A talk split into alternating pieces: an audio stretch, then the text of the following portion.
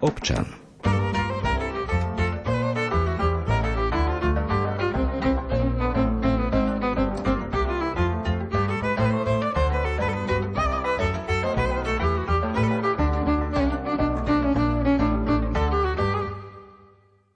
Získať bývanie bolo o niečo jednoduchšie pred pár rokmi, možno ešte jednoduchšie pred niekoľkými desaťročiami. Aktuálna doba so sebou však vlečie aj ďalšie symptómy.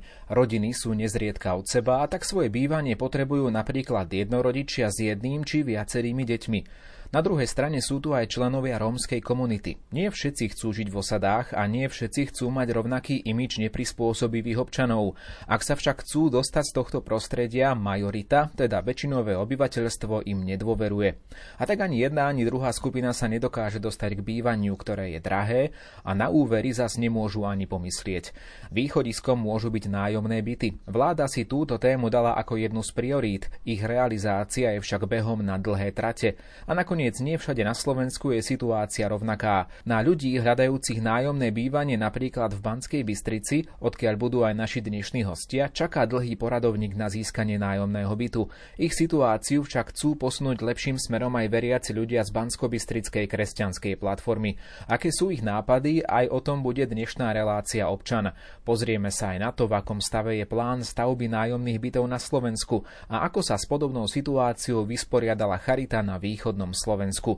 Príjemné počúvanie vám praje Ivo Novák.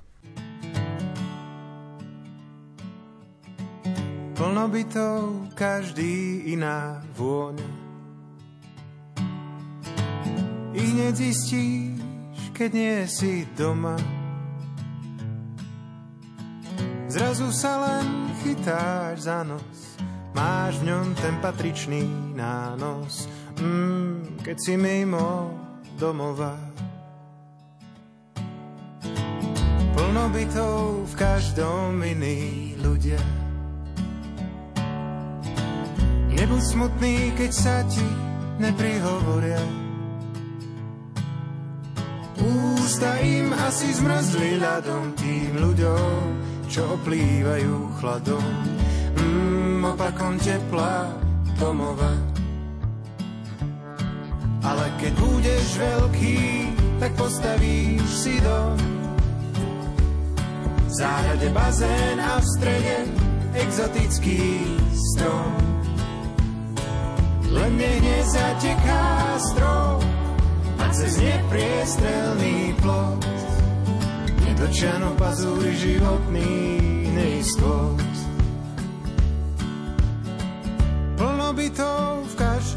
Iný kravách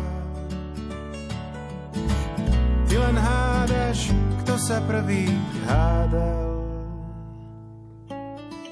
Nátury podozrivé, hádajúc sa v lete v zime, rušia nočný pokoj domova. Ale keď budeš veľký, tak postavíš si dom. Záhrade bazén a v strede exotický strom. Len mne nezateká strom a cez nepriestrelný plot nedočano pazúri životný neistot.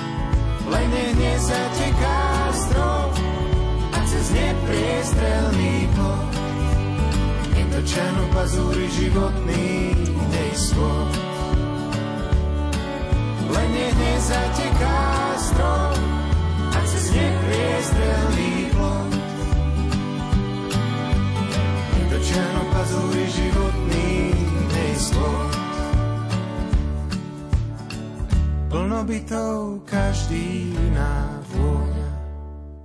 Na vlnách Rádia Lumen sme vás ešte na konci mája 2022 informovali, že viacerí veľkí investori sú už pripravení na Slovensku začať stavať nájomné byty. Rakúsky investor už prislúbil vláde, že s 500 miliónmi eur postaví prvé nájomné byty. Po schválení zákona o štátnej podpore nájomného bývania v Národnej rade to vyhlásil vtedy predseda parlamentu a líder sme rodina Boris Kolár. Podpredseda vlády pre legislatívu Štefan Holý doplnil, že sú rozkrokovaní ďalší traja investori. Jeden zo Švédska, z Holandska a, a z Českej republiky sú a, o ktorých, kde sa bavíme o podobných čiastkách, takže naozaj v, v horizonte niekoľkých týždňov, maximálne mesiacov, by tá základná dotácia je niekde na úrovni okolo 2 miliardy, ktoré do toho, do toho systému vojdu ako, ako základ. Takže peňazí na tie projekty je dosť, je tak povedať, že habadej a, a teraz už ich len treba v súlade s všetkými pravidlami vlastne doručiť ľuďom. V júli ministerstvo dopravy a výstavby reagovalo na rastúce ceny stavebných prác a materiálov zvýšením obstarávacích nákladov na obstaranie nájomných bytov. Cieľom bolo zabezpečiť výstavbu nových nájomných bytov a pokračovať v rozbehnutých projektoch. Informoval o tom riaditeľ odboru komunikácie rezortu dopravy Ivan Rudolf. My sme už minulý rok pristúpili k navýšeniu limitov obstarávacích nákladov, ktoré súviseli s rastúcimi cenami stavebných výrobkov, materiálov a prác. Na samotný rast cien sa snažíme prúžne reagovať práve vďaka tejto vyhláške, pretože bude možné žiadať o navýšenie dotácie na obstaranie nájomného bytu, technickej vybavenosti alebo odstranenie systémovej poruchy bytového domu a veríme, že takto pomôžeme pokryť zvýšené náklady spojené s výstavbou. O nové nájomné byty sa usilujú aj v Martine. V martinskej meskej časti Košúty spustili ešte v auguste výstavbu 76 nájomných bytov. Oznámili to vtedy zástupcovia spoločnosti Byty Košúty a mesta Martin. Stavebné práce sa začnú na jeseň tohto roku a výstavba by mala stáť približne 8 miliónov eur. Ako uviedol konateľ spoločnosti Marian Stick, rozhodnutie postaviť nové nájomné byty v Martine padlo už takmer pred tromi rokmi. Bytov sa postaví 76 bytových jednotiek, jedno, dvoj, trojizbové, 82 parkovacích miest bude podzemných a garážových, plus nejakých 12 nadzemných, ako na verejnom priestranstve. Financovanie zatiaľ komerčného úveru, a potom by sa to malo dofinancovať zo štátneho fondu rozvoja. Chceli by sme začať teraz jeseň a končiť nejako december 24. Primátor Martina Jan Danko doplnil, že nájomné byty sa budú stavať na súkromných pozemkoch a z investície súkromnej spoločnosti. Podotkol, že mladé rodiny si z dôvodu drahých nájmov často zvolia lacnejší život v príľahlých obciach. Mladí v meste podľa neho zostanú len v prípade, že na to budú mať vytvorené podmienky, medzi ktoré patrí aj možnosť nájomného bývania. Ja verím, že po dobudovaní a optimálnych legislatívnych podmienok toto všetko prejde do správy mesta. Mesto má vlastnú spoločnosť Mátra, ktorá má svoje náplne jednak získavať nájomné byty a jednak ich e, spravovať. Tých záujemcov je strašne veľa, to ostatné číslo bolo vyššie ako 150, ale tých záujemcov stále pribúda a ten kľúč je v podstate daný štatútom spoločnosti e, Matra, ktorá má presný postup, ako prideľovať. Sú tam aj nejaké zákonné podmienky, kto má nárok na nejaké prednostné pridelenie bytu, ale ja si myslím, že v tomto prípade sa pomôže výrazne mladým rodinám. Pri štátom regulovanom nájomnom bývaní je najväčší záujem o trojizbové byty, pričom na východe Slovenska ľudia viac preferujú aj štvorizbové byty. Vyplýva to z prieskumu medzi pracovníkmi rezortu práce, sociálnych vecí a rodiny, ktorého výsledky predstavil ešte v auguste minister práce Milan Krajniak. Záujem o pripravované štátom regulované bývanie je rovnomerný v celej krajine. Úplne najväčší záujem o nájomné bývanie je v okrese Prešov a potom je Spišská Nová Ves, Trenčín, Levice, Kežmarok, Nitra a tak ďalej. Čo je zaujímavé, okres, v ktorom by mali záujem títo ľudia o nájomné bývanie, úplne najväčší záujem je v Bratislave, potom v Prešove, potom v Košiciach. Z toho vyplýva, keď si pozriete tých top 30 e, okresov, že na východnom Slovensku je možno rovnaký alebo v podiele ešte väčší záujem o nájomné bývanie ako to, čo sme predpokladali, že na západnom Slovensku a v Bratislave to bude prírodzené, ale ten záujem je úplne po celom Slovensku. Podpredseda vlády Štefan Holý predstavil návrh vzorca, podľa ktorého by sa mali rátať ceny regulovaného nájomného podľa jednotlivých regiónov. Ten vychádza okrem iného aj z priemernej mzdy v jednotlivých krajoch a tak by podľa modelového príkladu nájomca v Bratislave mal zaplatiť za trojizbový byt vrátanie poplatkov a energií mesačne 658 eur, zatiaľ čo v bansko kraji už len 440 eur a v Prešovskom 391 eur. Záujem o účasť na projekte nájomných bytov na Slovensku Slovensku prejavili štyri finančné skupiny. Akým tempom budú byty v ponuke pribúdať, zatiaľ nie je jasné. Podľa predsedu Národnej rady a predsedu Zmerodina Borisa Kolára vstúpia investori do už realizovaných projektov, budú stavať vlastné byty, ale aj nakupovať už hotové byty od developerov. Kolár očakáva, že projekt prinesie od 20 do 40 tisíc pracovných miest. Radio.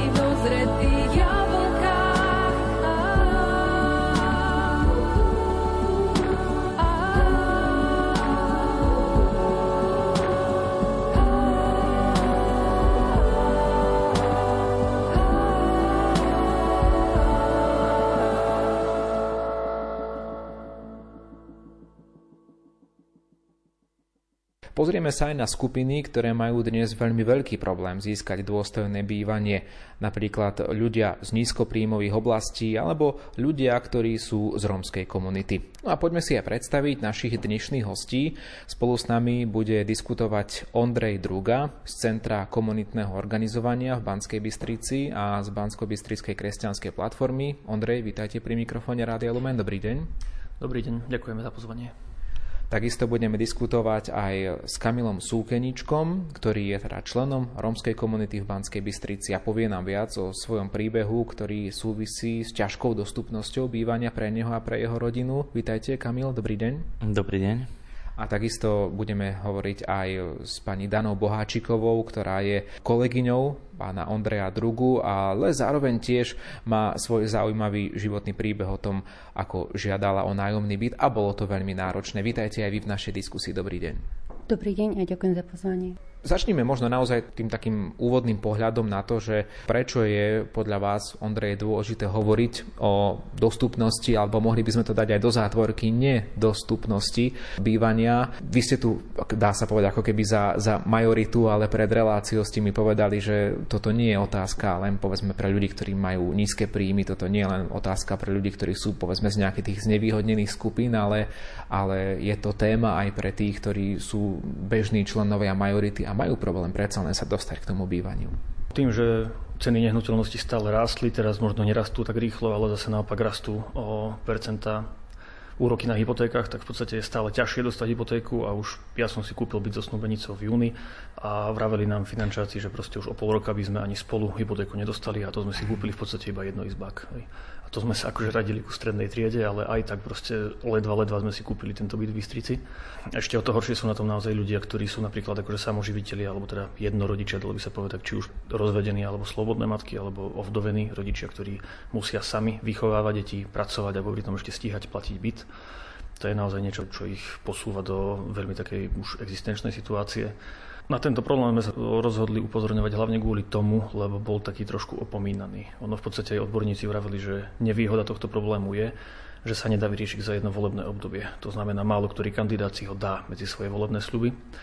No ale my práve toto chceme zdôrazniť a chceme teda akože vybudovať komunitu ľudí, prepojiť ľudí, ktorí majú problémy s dostupnosťou bývania z rôznych skupín a dať ich do priamého styku, do priamého kontaktu s tými ľuďmi, ktorí v našom meste rozhodujú o našich problémoch. Problém je ale celoslovenský, nielen pánsko Na druhej strane jedna z politických strán si to dala ako prioritu na začiatku súčasného volebného obdobia, aby pribúdali nájomné byty na Slovensku. To znamená, aby boli dostupné pre ľudí, ktorí povedzme si nemôžu dovoliť hneď kúpiť nejaký byt a, a nedostanú len tak úver. Ak by ste to zhodnotili, podarilo sa to alebo pohlo sa to niekam, lebo pretože naozaj bola to, bola to priorita pre jednu z politických strán.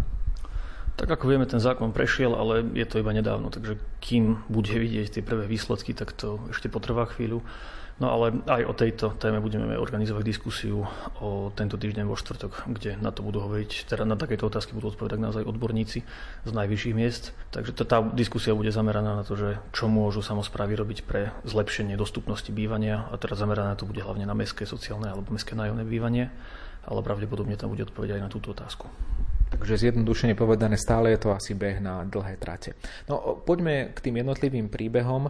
Možno začneme teda dámou. Danka, vy ste mali skúsenosť, že ste žiadali o nájomný byt. Bolo to teda v čase, keď ste, keď ste boli e, v akom nejakom životnom rozpoložení, alebo ako by ste opísali vtedy ten stav? My sme vlastne žiadali o nájomný byt v čase, keď bola som vydatá. Mali sme 4-5 ročného syna. Nechceli sme bývať ani u jedných, ani u druhých rodičov. Vedeli sme, že v Banskej Bystrice sa otvára väčšie množstvo nájomných bytov, tak sme si dali žiadosť, keďže som ja mala trvalý pobyt v meste Banská Bystrica, lebo sme vedeli, že to je jedna z tých podmienok, tak Splňali sme aj tie platové podmienky, čo sú tam vlastne ohraničené, tá spodná a vrchná hranica príjmu a napriek tomu sa nám nedostal tento byt. Tých žiadateľov je veľmi veľa, čo viem. Dobre, teda aké je teraz to východisko pre takých ľudí, ako ste boli vy? Nedostali ste teda ten nájomný byt, takže ste sa s tým museli nejako vysporiadať vo svojom živote. Ako to bolo? No, museli sme ísť do komerčného nájmu, ktorý bol drahší. V praxi to teda potom pre vás znamenalo čo? Vlastne sme boli odkazaní na voľu, nevôľu prenajímateľa, majiteľa bytu. Keď sa rozhodol, že predá ten byt, tak sme sa museli vysťahovať. Dnes sa vaša situácia nejako zmenila, alebo skúšali ste to znova žiadať o taký nájomný byt? Zmenilo sa niečo? No už sme potom ani nežiadali, lebo sme videli, že nemáme šancu jednoducho sa dostať k takémuto bytu. Teraz je situácia úplne iná. Teraz to riešime inak. Hej. Ako to myslíte? Teraz bývame v rodinnom dome. Tá vaša osobná situácia je, je iná. O, Ondrej, o, nakoľko je tento problém aktuálny, možno aj tak celoslovenský, že nielen v tom bansko-bystrickom prostredí, je to naozaj možno aj v iných mestách, takže tých nájomných bytov je menej ako tých, ktorí ich potrebujú a ktorí by o ne žiadali? Sledujeme jedne príklady dobrej praxe, teda tie mesta, kde tá bytová politika je lepšia, kde je počet tých mestských nájomných bytov väčší Najlepší príklad dobrej praxe na Slovensku vychádza Nové mesto nad Váhom, pretože tam je jeden primátor, tuším už cez 20 rokov a výstavba mestských nájomných bytov bola práve jednou z jeho hlavných priorít. Takže tam sú obrovské výsledky v tomto.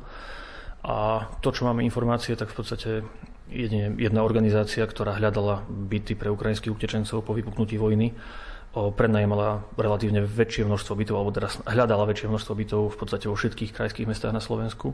A teda aj oni si všimli, že v Bystrici je veľký problém dostať nájomný byt. Takže to mm, bola ďalšia taká vec, ktorá poukázala, že teda asi to tu je naozaj problémové. Ale teda podľa toho, čo viem, tak asi po tejto koronakríze bol taký najväčší zlom, alebo tak, že naozaj, že, že proste bol, prvý raz som počul, že už aj v Bardejove, alebo takto v okresných mestách, ktoré sú považované skôr za periférie, je problém dostať bývanie. Takže predpokladám aj z týchto správ, že hej, je to celoslovenský problém, ale v podstate do istej miery celosvetový. Je tu s nami aj Kamil, ktorého príbeh je, je celkom iný. My sme sa s Kamilom už dávnejšie stretli a, a teda mal som možnosť počuť príbeh, ktorý je zvláštny v tom, že Kamil, hoci teda je z rómskej komunity, mohol by si dovoliť bývanie približne také isté ako úplne bežní ľudia, e, bežní členovia majoritnej spoločnosti. Kamil je úplne bežne zamestnaný človek, má svoju rodinu, ale nemôže bývať v bežnom byte ako bežní ľudia v Banskej Bystrici. V čom je problém, Kamil? No tak asi problém je to, že, že sme Romovia a proste sme pečlená rodina, nejde to ďalej. Zohnať normálny nájomný byt. No dobre, ale tomu celkom možno ešte nerozumieme alebo neporozumeli tomu poslucháči, znamená to, že vás e, niekto odmieta kvôli tomu, že ste Rom? Pleti, áno. Čiže v praxi to znamená, že povedzme prídete na obhliadku nejakého bytového priestoru, e, tí ľudia vás ešte nevideli, dohodli ste sa napríklad po telefóne a z toho telefonického prejavu nezistili, že, že ste Rom alebo ste im to nepovedali a keď prídete na plac, tak povedia, čo sa stane. tak nechajú ma trošku sa poprechádzať po pite a potom mi povedia, že sa mi ozvú, že majú ešte ďalších zaujemcov, ale nikto sa potom neozve. Neplatí ani to, keď poviete, že naozaj e, máte tie peniaze a ten nájom by ste si vedeli dovoliť, alebo keď by ste povedzme vedeli zložiť nejakú, nejakú trojmesačnú sumu tých nájmov, nič z toho nepomáhalo? Nie, nie. Skúšali sme skladať e, aj troj až mesačne vopred nájmy, ale bohužiaľ bez šance. Dnes teda žijete akým spôsobom, kde, kde je to vaše miesto, kde môžete skloniť hlavu? No tak moje miesto je momentálne na internátnej 12, na prízemí bývam, tam máme staré okná a aj tam zima. Poslucháči Rádia Lumen nepoznajú tú lokalitu, pretože vysielame na celé Slovensko a, a samotná ulica v podstate je pre nich anonymná. Problém tej bytovky je čo, že je, je, je zdevastovaná, alebo... Ľudia si tam platia normálne najmy, ale to není naše, je to ich. Ondrej, skúsme možno povedať viac aj o tejto situácii Kamila, pretože vy sa ňou zaoberáte v rámci svojej práce, v rámci svojich snách. Tá situácia, možno sme to nie tak celkom dobre opísali, v akej, v akej Kamil teda je. Prečo sa teda nedá vymaniť Kamilovi z tohto objektu, v ktorom nechce bývať, ktorý je pre neho nevyhovujúci a chcel by ísť do niečoho lepšieho, ale sa to nedá. Bytový dom na internáte 12 je relatívne taká akože známa lokalita, hlavne pre ľudí z Fončordy. To je teda sídlisko Banskej Bystrici, kde sa tento dom nachádza. No ale to, čo tam teda sa ukazuje ako najväčší problém je to, čo sa ukazovalo ako problém všade vo svete. Že keď proste spravíte nejaké koncentrované sociálne bývanie, to znamená, že na jednom mieste v jednom vchode skoncentrujete ľudí, ktorí majú rovnaký problém. Dajme tomu, jedna sociálna vrstva má väčšinou rovnaký problém a keď sú to ľudia, ktorí sa len nejako dostávajú z nezamestnanosti, z dlhodobej nezamestnanosti alebo sú naozaj sociálne na tom zle, tak tam sa väčšinou kumulujú tie problémy. A namiesto toho, aby sa oni rozptýlili medzi majoritu, kde by sa mali šancu prispôsobiť alebo kde by sa v podstate museli prispôsobiť, tak namiesto toho sú zhromaždení, sústredení na jednom mieste a tam stačia naozaj dve, tri rodiny, ktoré sú naozaj zlé a sú schopné zdevastovať celý vchod, sú schopné stiahnuť celú mládež do drog alebo do iných závislostí. A je to proste dobre známy fenomén zo zahraničia, ale aj zo Slovenska. Ale zatiaľ to funguje stále takto. My teda v rámci snahy sieťovať ľudí, ktorí majú problémy s bývaním, sme teraz sa nakontaktovali aj na Kamila a ďalších ľudí z tohto vchodu.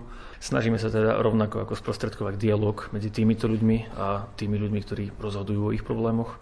A teda ako najväčší problém tam o, naozaj vyzerá byť o, teraz cena tepla, ktorá nás čaká túto zimu, pretože tento dom je nezateplený a má tam okna, no vyzerajú byť ešte pôvodné, takže asi nejaké 60 ročné alebo tak nejak.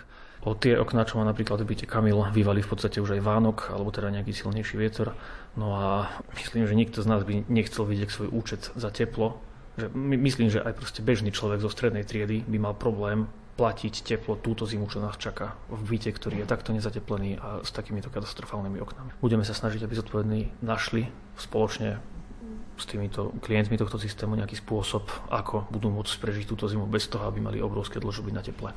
Danka, vy spolupracujete s Ondrejom na rôznych teda riešeniach pre týchto ľudí. Hovorili sme teraz o príklade Kamila, hovorili sme teda možno aj o tom vašom príbehu.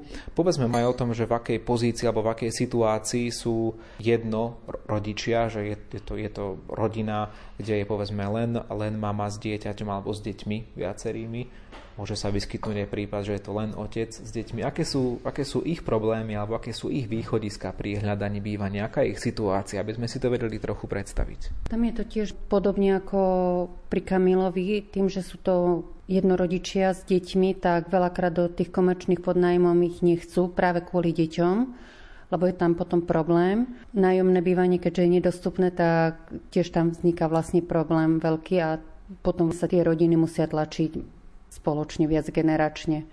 Hoci by aj radi išli do vlastného bývania, no do takéhoto nájomného, lebo úver nikto nedostane, tým, že sama s tými deťmi nesplnia tie požiadavky komerčnej hypotéky.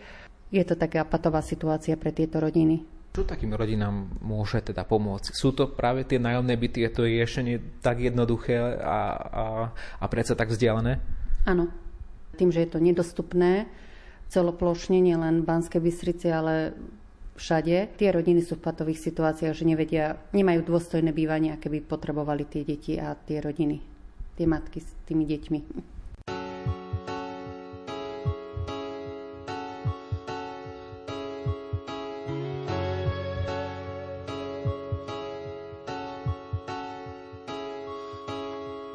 Lámeš mi krídla, zásah dostávam zkrát.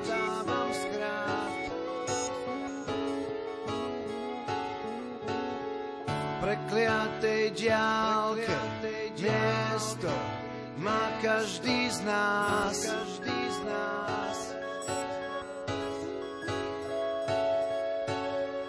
Tá diálka láme, krídla do neba volám.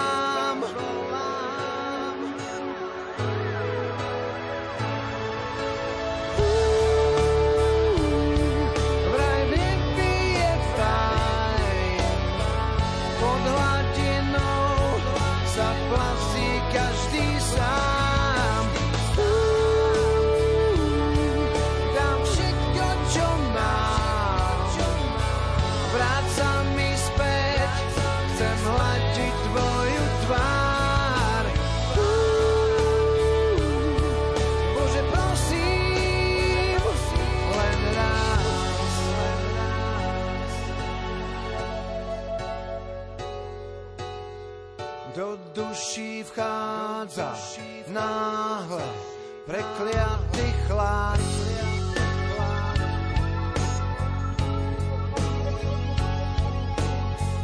Na tvojom čísle viac nik už nepovie čau.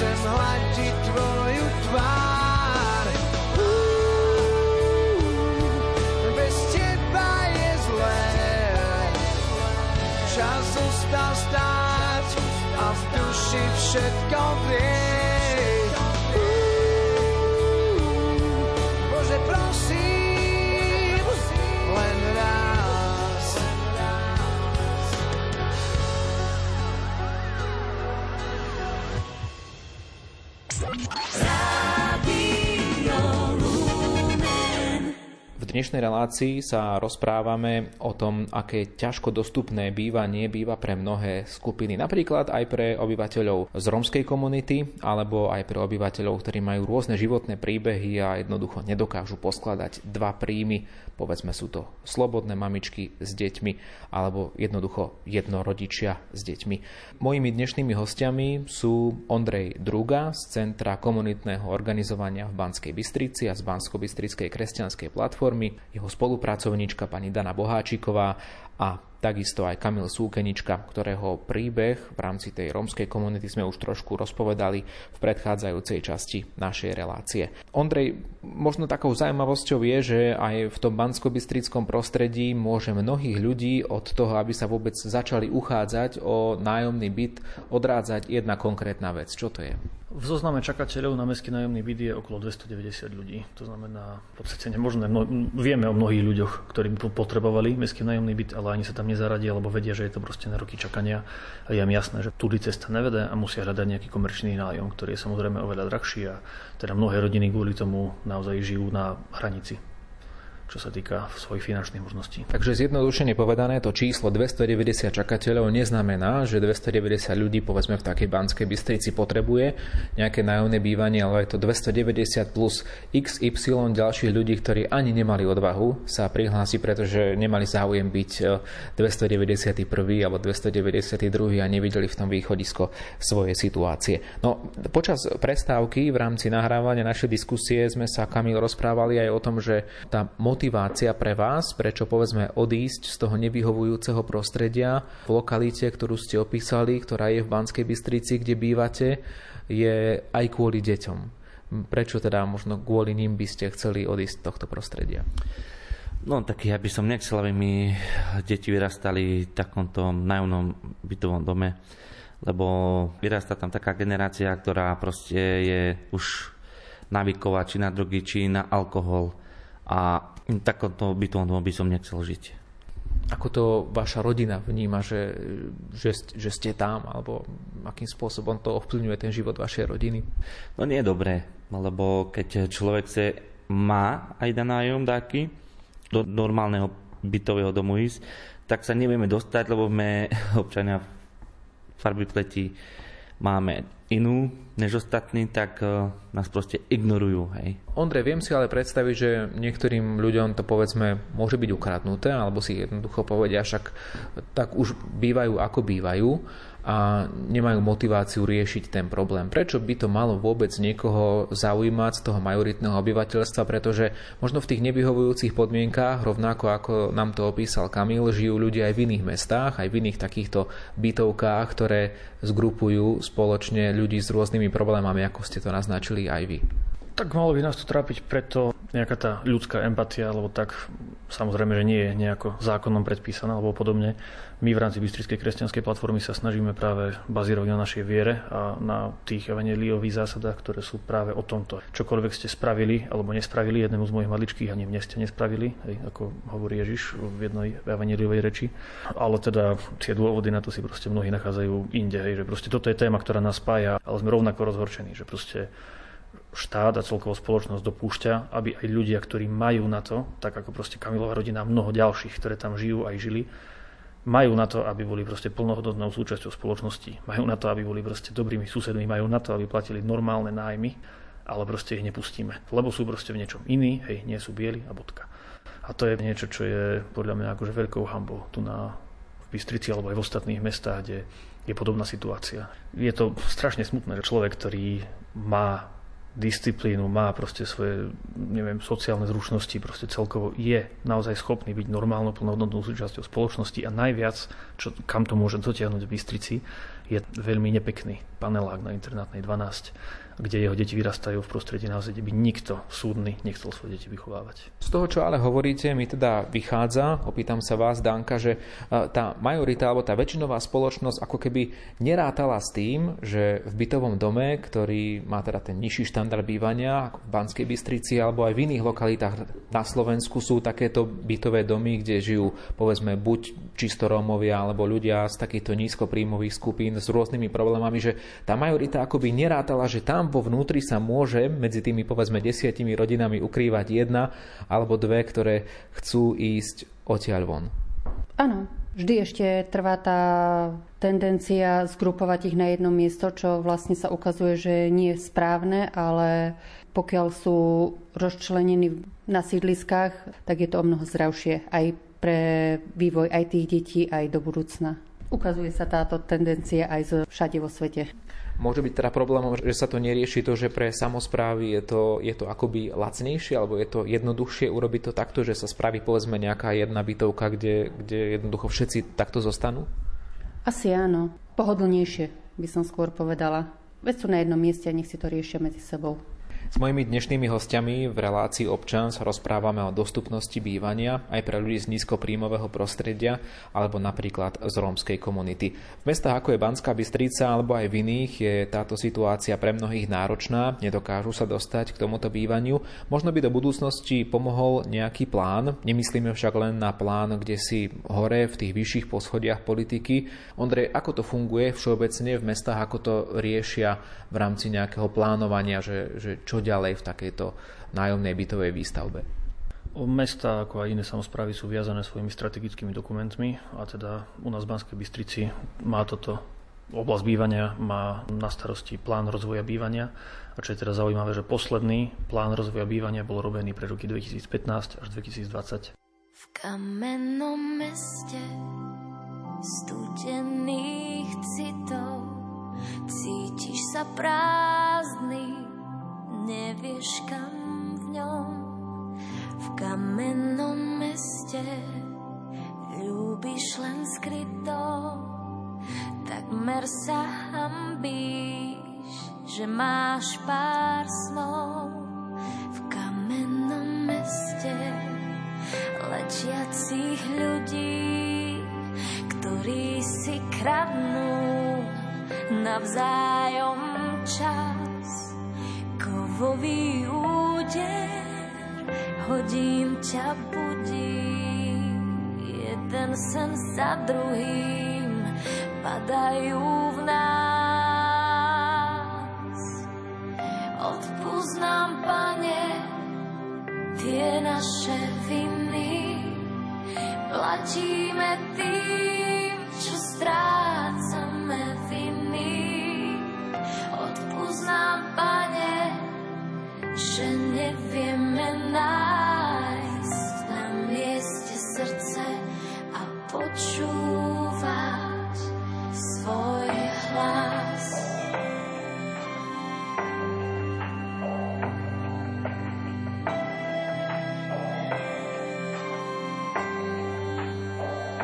V kamennom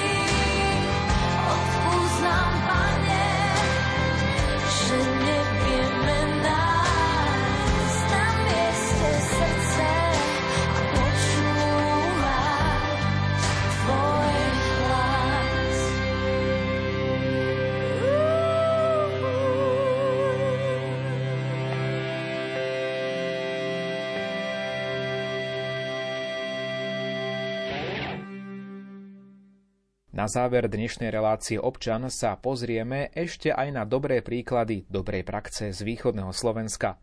Bývaj s charitou je projekt, ktorý umožňuje jednotlivcom alebo rodinám ohrozených bezdomovectvom získať stabilné a dostupné bývanie. Arcidiecezna Charita Košice je jednou z organizácií, ktorá sa úspešne zapojila do výzvy Ministerstva práce, sociálnych vecí a rodiny a rodinám, ktoré dokážu na sebe pracovať, pomôžu nájsť cenovo dostupné bývanie. Toto je ďalším krokom na ceste k ich postupnej samostatnosti. Keďže prvé rodiny od 1. decembra 2021 už bývanie majú a celkovo ide o viac ako 30 ľudí. O projekte nám viac povie Jana Cárová z projektového týmu arcidieceznej Charity Košice a klientka pani Helena. Počúvate nahrávku kolegu Martina Ďurča, ktorú sme vyrobili ešte v januári 2022.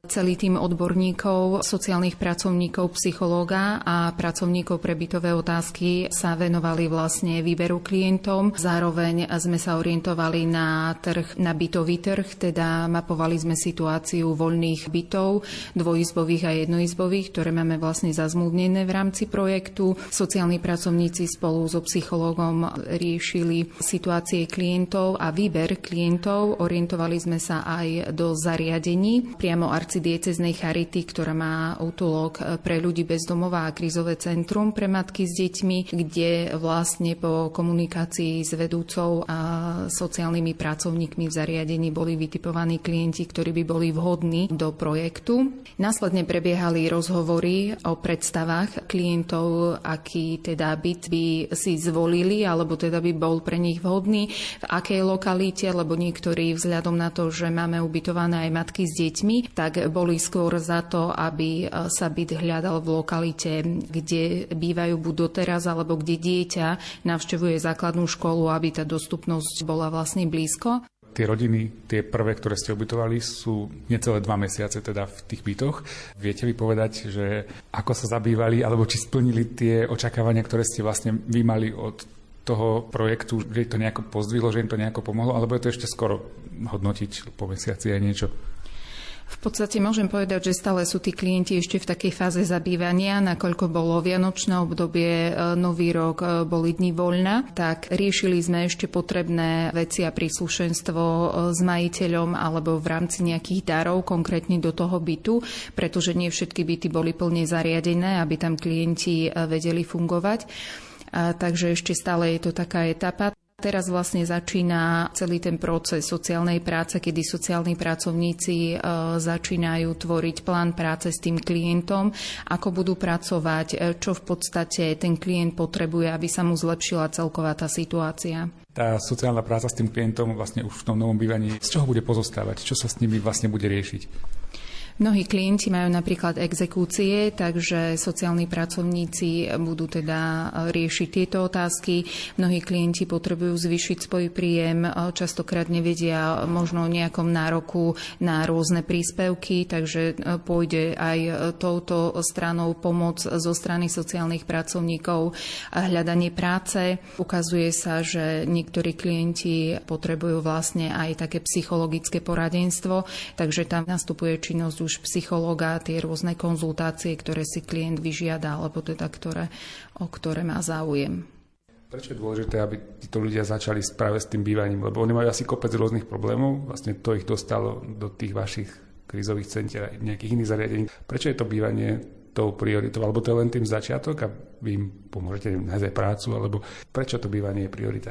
Tento projekt je založený na e, prvku Housing First. E, to znamená, že ak sa človek teda ocitá alebo príde o prácu a poskytne sa mu bývanie, tak je schopný si toto bývanie udržať. V rámci projektu e, pracuje celý tým odborníkov, ako sú sociálni pracovníci, pracovníci pre bytové otázky a asistent bývania, ktorí počas celej doby trvania projektu spolupracujú s klientom a pomáhajú mu riešiť rôzne situácie, poskytujú sociálne poradenstvo, eliminujú v podstate tie finančné problémy. Častokrát tí klienti majú exekúcie a dlhy. Je tam taká prevencia klienta učenie k samostatnosti a klient nemá vhodnú prácu, tak aj hľadanie vhodného zamestnania a tým pádom zvýšenie toho príjmu, aby po ukončení projektu bol ten výsledok udržania si toho nájomného bytu.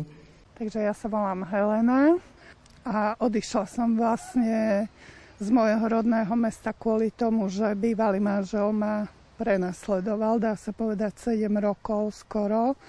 Akýkoľvek normálny život som nemohla žiť, pretože vždy tam bol on, vždy mi bránil teda žiť normálne, aj v zamestnaní mi robil problémy stále. Takže som sa rozhodla po jeho poslednom útoku fyzickom na mňa, že vlastne odídem preč do úplne iného mesta. Mám jedného syna, 9-ročného, on sem chodí na základnú školu, takže vlastne snažíme sa naštartovať svoj život od znova. No ja som to veľmi uvítala, pretože ako samoživiteľka si nemôžem dovoliť kúpiť byt. Taktiež prenajmy sú veľmi drahé. To som si sama nemohla dovoliť platiť, takže ja som veľmi šťastná, že sa to takto podarilo. A to je záver dnešnej relácie občan o nájomnom bývaní a o problémoch tých, ktorí nájomné bývanie potrebujú. Pripravil ju pre vás redaktor Ivo Novák. Do počutia. Rádio.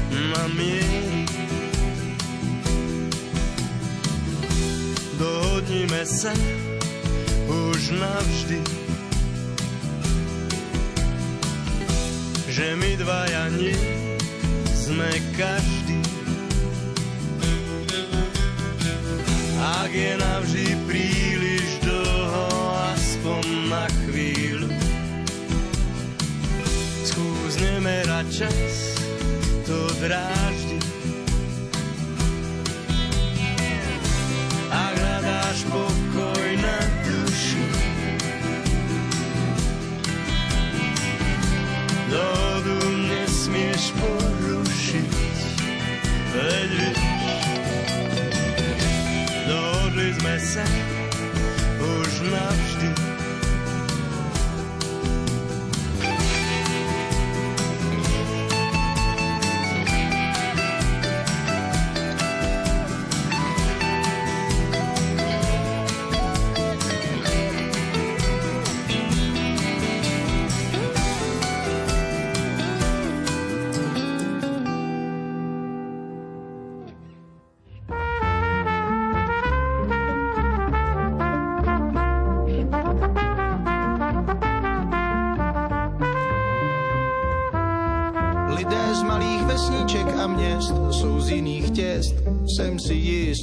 tak to jest, někdo je na pěst, to je ale zvěst. No a my ty pěstě obrátíme v žestě, minimálně 200 dalších let. To po nás budou bádat, proč si trubky do trumpety přestali dávat, ale kosmopolit leta si v kosmu jasně polítá.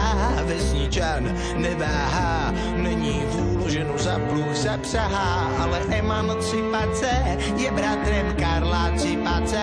Licitace o ženu končí pěstmi v nočním průvanu, ale jiné úkoly má pán s nechtem pěstěným i máge v okolí nebýt ani chvíli nechtěným, ale na tři akordy chlapci už jsou na kordy, si na lordy a teď si dávaj pěstí do mordy a my ty pěstě obrátíme v žestě. Minimálně 200 dalších let po nás budou bádat, proč trubky do trompety přestali dávat. My ty pěstě obrátíme v žestě. Minimálně 200 dalších let po nás budou bádat, proč trubky do trompety přestali dávat